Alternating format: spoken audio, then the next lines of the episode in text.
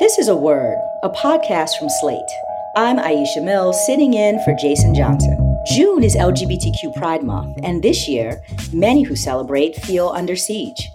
The political attacks and hostility directed at us in the queer community have millions of Americans living in fear. But author George M. Johnson says that it's more important than ever to share our joy and our stories.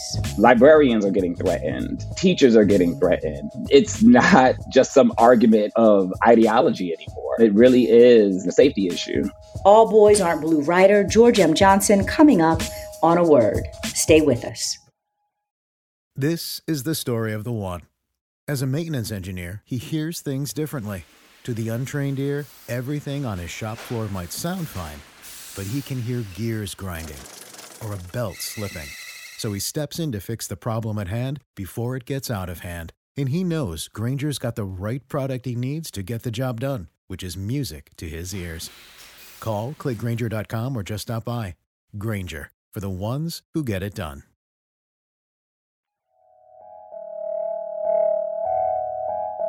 Welcome to A Word, a podcast about race and politics and everything else. I'm Aisha Mills, sitting in for Jason Johnson. LGBTQ Pride this year comes at a difficult time for the community. Trans and non binary people, in particular, have been targeted by conservative politicians in dozens of states, with new laws restricting everything from drag performances to classroom discussions. One place this anti trans campaign has been felt most keenly is in school libraries, where books by queer authors have been yanked from shelves in record numbers. And one of the top titles that's drawn fire is All Boys Aren't Blue. The memoir is a gripping coming of age story from writer George M. Johnson, with frank and sometimes heartbreaking moments about growing up Black and queer. The controversy, and George M. Johnson's willingness to speak about it, has put him at the center of our ongoing national discussion about race and identity, and has made All Boys Aren't Blue into a bestseller. And George M. Johnson joins us now. Welcome to A Word. Thank you. You are now an Emmy nominated writer, producer uh, for your film, All Boys Aren't Blue. And I want to first start off by congratulating you and celebrating you. Please tell us how you got here. Yeah, so it was during COVID. Everybody was on lockdown. And uh, my friend Amara, who works at AIDS Healthcare Foundation, was like, We haven't been able to do anything for your book. I kind of have this idea of maybe we adapt it or do like a spoken word type of thing. So we both within like 15 20 minutes came up with like this idea and then we called our good friend nathan hale williams like immediately on three way and was like hey we have this idea. Do you want to direct it? And nathan was like oh my god like i just finished reading the book and like i had prayed about like one day being able to work on something with george about this book. And so within i guess 24 hours we had set up like the whole idea written the sheet up AIDS Healthcare Foundation sent the funding in. We called in a few favors because, you know, the budget was okay. We'll just put it that way. Um, and we did a 12 hour shoot uh, in January of 2021, which was really interesting because the insurrection happened the day before. It was just a lot going on in the world. We weren't even sure we were going to be able to do the shoot. So January 7th of 2021, we shot everything. We then ran it through the film festival circuit, which it did amazing. Uh, it won a GLAAD award. And then uh, once we got it on Amazon Prime, we were like, oh, let's take a shot at the Emmys. Why not? And lo and behold, we got an Emmy nomination. Tell us uh, a little bit about the plot line of All Boys Aren't Blue.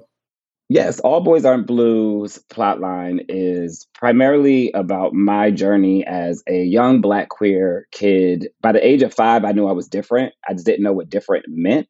Like I didn't have words for it, but I knew I wasn't like any other kid. And so it really just tells my journey of self discovery, my journey of identity. Um, but even better, the fact that I grew up in a black family that allowed me to be myself, which was interestingly enough, something that I thought every family allowed.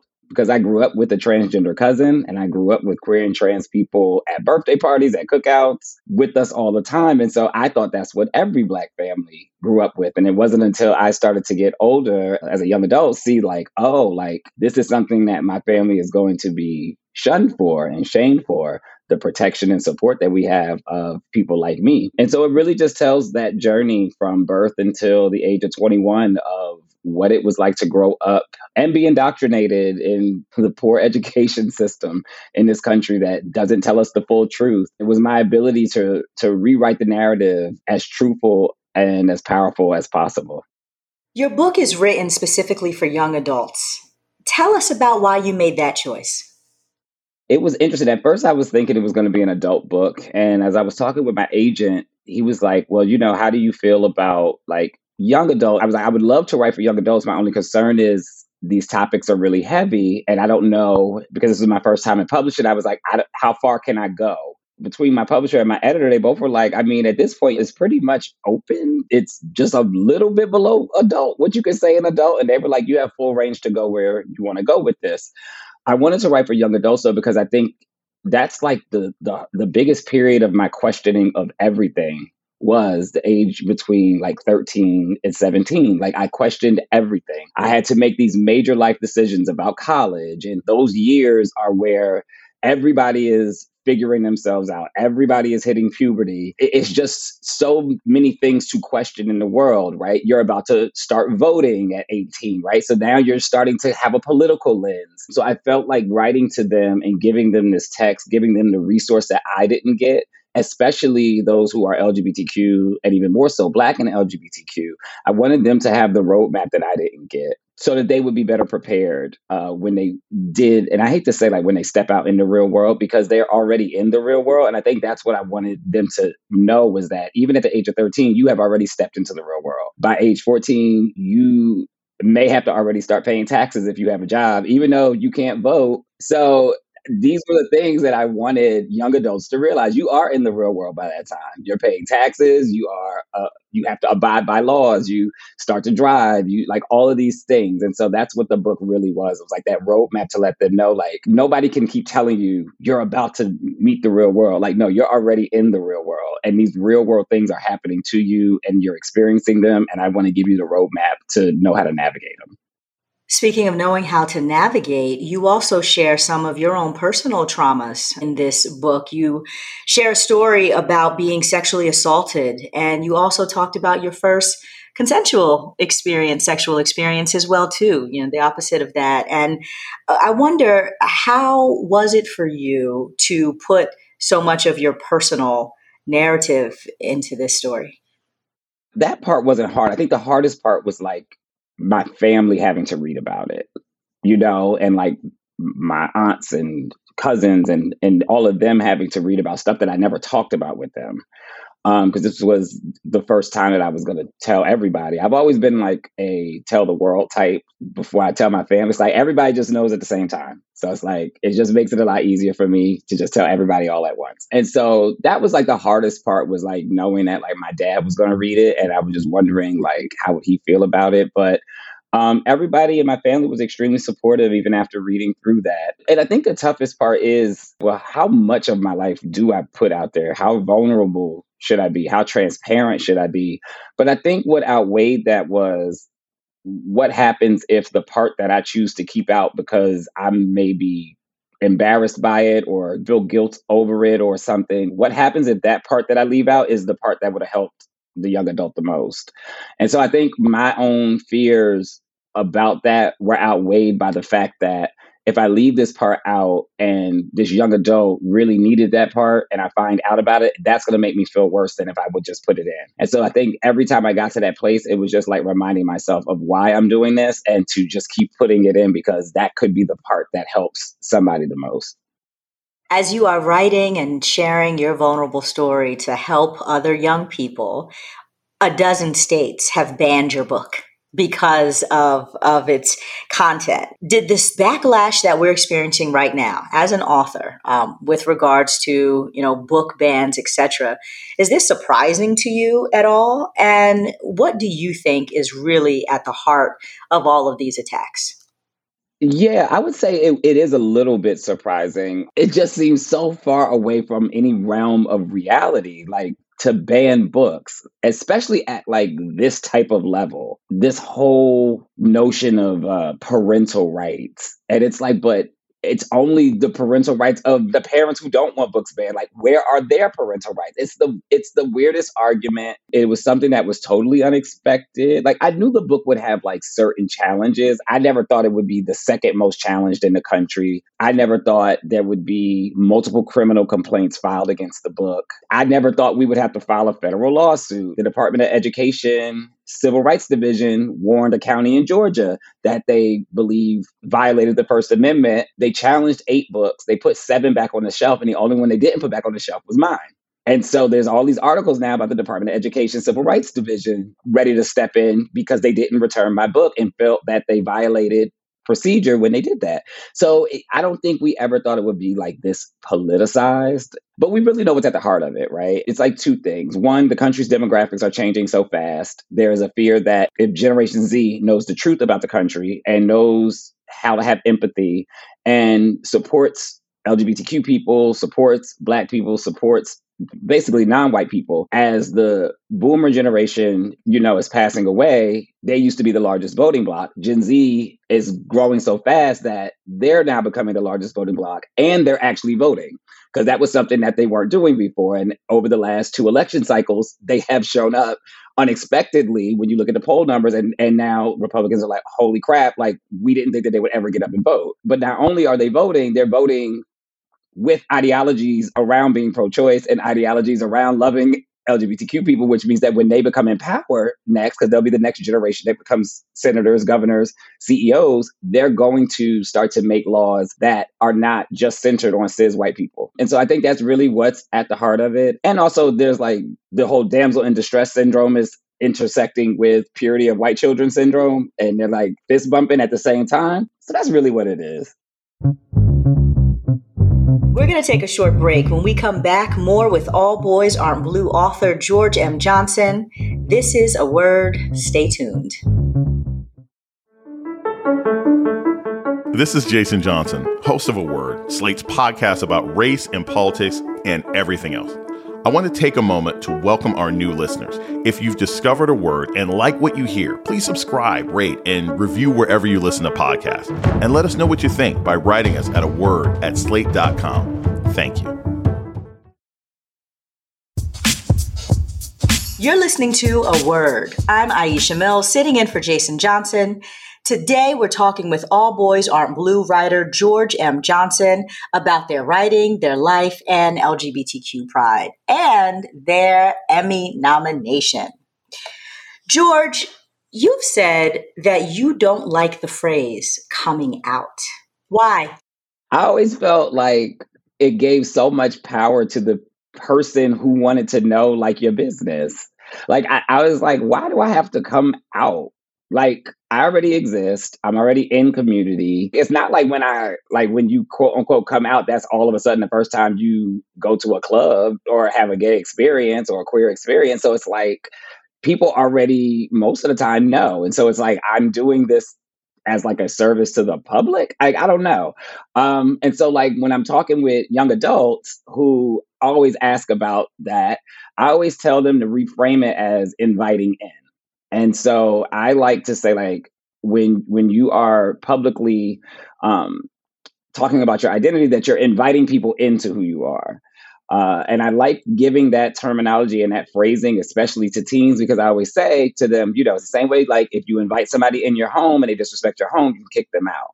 So when you invite somebody into who you are, your personal truth, if they disrespect your truth, you can send them back in. It's not always easy, but I think that gives you more agency when you say, I feel safe enough with you to invite you into who I really am, versus I'm coming out to you for some reason. Like that, that has nothing to really do with me. it, it just seems like it's more for the benefit of the public than for the benefit of the person. And so I think inviting people in keeps the agency within that person and it reframes it in a way that where it's around like the the safety you've created has allowed me to open up this space to you. One of the things that's really special about your personal story that might be different from other Black queer people is that your family has been very supportive and, and continues to be. You talk about how you have a Black family that's allowed you to be you. Talk about how that support manifested itself when you were growing up and really shaped who you are today. Yeah, I mean, realistically, I was just allowed to be myself.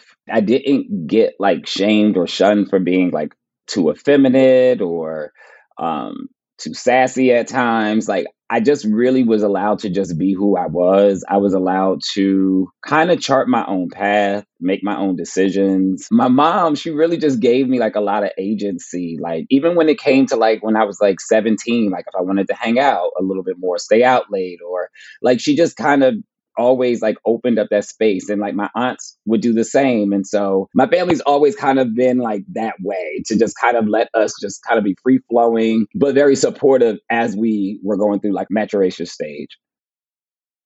George, what's so interesting about your story and your timing, just generationally, is that you have entered into a cultural scene where I would say the pathway has been really plowed around acceptance of LGBTQ plus people. Film and culture has had so much to do with that. And now, as the next generation standard bearer, I would say, for books and film that permeate our culture. I wonder what impact and legacy do you hope to leave?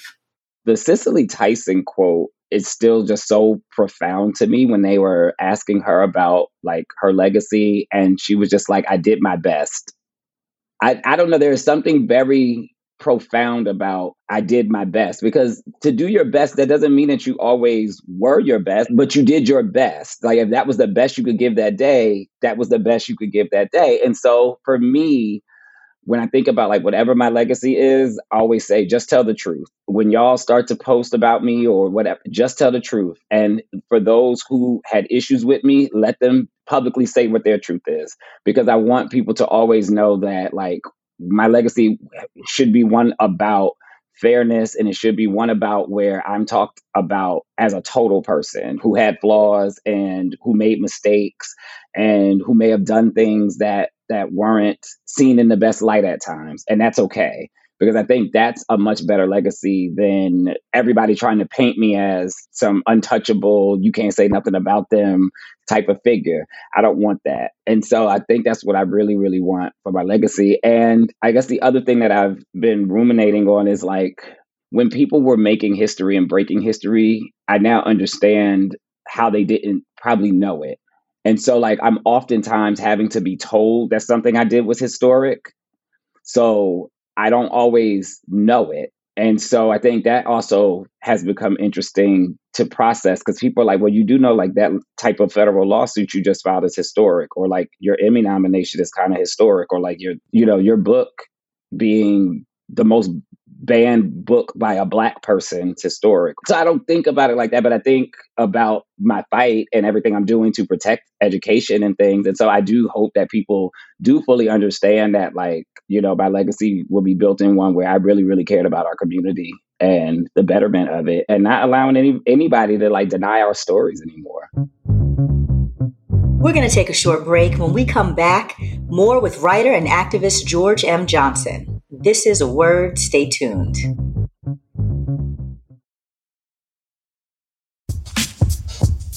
You're listening to A Word. I'm Aisha Mill, sitting in for Jason Johnson. Today, we're talking about pride in the Black LGBTQ community with writer George Johnson. George, before the break, we were talking about the fact that your book is one of the most banned books in America. Can you give us a little context about that? The way that it works, the American Library Association tracks every challenge that happens to a book uh, across the country. And so last year was the most challenges since they started recording book challenges, I believe 20 years ago, that have ever happened. Maia Kobabe's Genderqueer was challenged, I believe, 159 times. My book was challenged 86 or 89 times, which means basically 89 different counties across the country have challenged the book. So when it comes to the banning of the books, though, because a challenge just means that a book was challenged, it doesn't necessarily mean that a book was removed. My book, though, is oftentimes removed, uh, whereas a lot of the other books are not. And so that's why, like, the case that the Department of Education Civil Rights Division is potentially going to file in Georgia is around where my book solely was removed after eight books were challenged. The other seven went back on the shelf, and my book never was allowed to go back on the shelf. That's why Florida's Don't Say Gay bill is interesting because, in essence, that means that there is a total ban on our book. So it's like the counties don't really, the counties are struggling because they don't know what to do with challenges because it's like, well, if they already can't say gay and Georgia's book is an LGBTQ book, what what is a challenge process anymore? Why do we even need a school board if we literally there's nothing we can do because you already have this bill that kind of contradicts what the school board library process is. And so then my book kind of gets trapped in that because then there are certain places where it's kind of just taken off the shelf and nobody knows it because of a statute that has come out or some law that has come out. So it just kind of supersedes the school board process. And so my book now is the second most banned in the country, but that's what we're fighting against. This is also aggressive. The book bans, uh, the challenges against all of us who aren't white cis men. And what's interesting is I saw that recently you were actually accosted by a white man from Iowa who wants to ban your book and and had to deal with that. Can you tell us a bit about that and how you handle those kind of confrontations? Yeah, so that was like the first time that I had like a physical face-to-face confrontation with a person who was trying to ban a book. And I already knew that like his interaction with me was odd because it was like, why is this man speaking to me in a bathroom? Um, like just like randomly sparking up a conversation with me and standing to the stall next to me when there were other urinals available. And so I just was like already kind of like, something's not right about this. And basically though, he recognized my face uh, because in Iowa, specifically the governor went on all of Iowa's television networks and she read about my sexual assault and then propose a law that it's either a misdemeanor or a felony charge and a fine of $2,500 for any educator who gave my book to a teen. So it's not like the state of Iowa does not know what I look like or who I am because they have plastered my book all over. And it is literally the catalyst for one of their main laws to ban the books in their state. And so once he kind of started to get loud, I was just, I thought I was just going to have to fight the man. And I was just like, well, I'm just going to fight the man. Like, it is what it is. Like, I'm, I'm from New Jersey. Like, it, you know, I'm just like, all right, like, if I got to fight this man in the airport, I'm just going to fight this man in the airport. Luckily, though, there was another guy who could hear exactly what he was yelling at me about and about the book and everything. And so he intervened and he said that he would just walk me to my gate. And then that's when I found out that his uh, wife was like either a librarian or a former librarian. And so he was like, he was texting his wife and was like, Hey, like, have you heard of this book? And so she was like, Yes, like that's one of like the books that everybody's fighting for and fighting against in the bans. So a really nice guy. His name was Mike. He walked me to my gate. Um, which is good because like you could see like people were getting the bystander effect where it was like, you know how like people stand as like, well, who's going to be the first to jump in? And then nobody actually jumps in to help because everybody is like bystanding, waiting for somebody to be the first. It's just, I think that's what it's coming to, right? Like, and I think that was why I said something about it. I was like, because all of these remarks that people make about grooming and pedophilia and this, like, it has real life consequences for people who really believe in that and play into that, who then want to actually in real life cause us harm librarians are getting threatened teachers are getting threatened. Like it's not just some argument of ideology anymore. It really is a safety hazard and a safety issue so much so that i have to have security at times now for book events you know because it's like well if they shoot up a church they'll damn sure shoot up a book signing. So you know it, it really does have real world implications uh, when you become the face of fighting against fascism. But yeah i'm not gonna stop fighting. So like we are glad that you're not going to stop fighting. And I would hope that there are so many more people like Mike out in the world who are trying to support and, and do the right thing. On that note, it is Pride Month. Tell us how you are going to celebrate this year with so much uh, so much accomplishment. that you've had recently? In June, you know, it's Pride Month, so it's just work. It's a lot of work. Like I think everybody knows, like those thirty days is when we make our our most bank, and then July is when they pull all the rainbows down, and we got to go back to grinding. So um, I take every job opportunity uh, for the month of June. So I'll be traveling a lot, um, doing keynotes at Princeton and a couple of other places so yeah, I'm excited about that. I'm going to my hometown to speak at my public library for the first time. So that'll be cool, like speaking at the Plainfield Public Library and the whole city's gonna come. So that is gonna be really, really fun to celebrate Pride Month uh, with my family. Oh, and then at the end of the month, I have a house uh, being named after me. Um, my friend is building a $20 million complex in Riverside, California to combat homelessness and HIV work. And so uh, there are, I believe, six houses built on the campus, and the George M. Johnson House will be unveiled on the last day of Pride Month, as well as Twiggy Pucci Garçon's house. So, yeah, I think that's going to be a great way to end, like having this house unveiled and my mama end up being there. George M. Johnson, Emmy nominated activist, writer. Thank you so much for sharing your story and for being with us on A Word. Happy Pride. And that's a word for this week. The show's email is a word at slate.com. This episode was produced by Kristie Taiwo Makanjuola. Ben Richmond is Slate's Senior Director of Podcast Operations. Alicia Montgomery is the Vice President of Slate Audio. Our theme music was produced by Don Will. I'm Jason Johnson. Tune in next week for a word.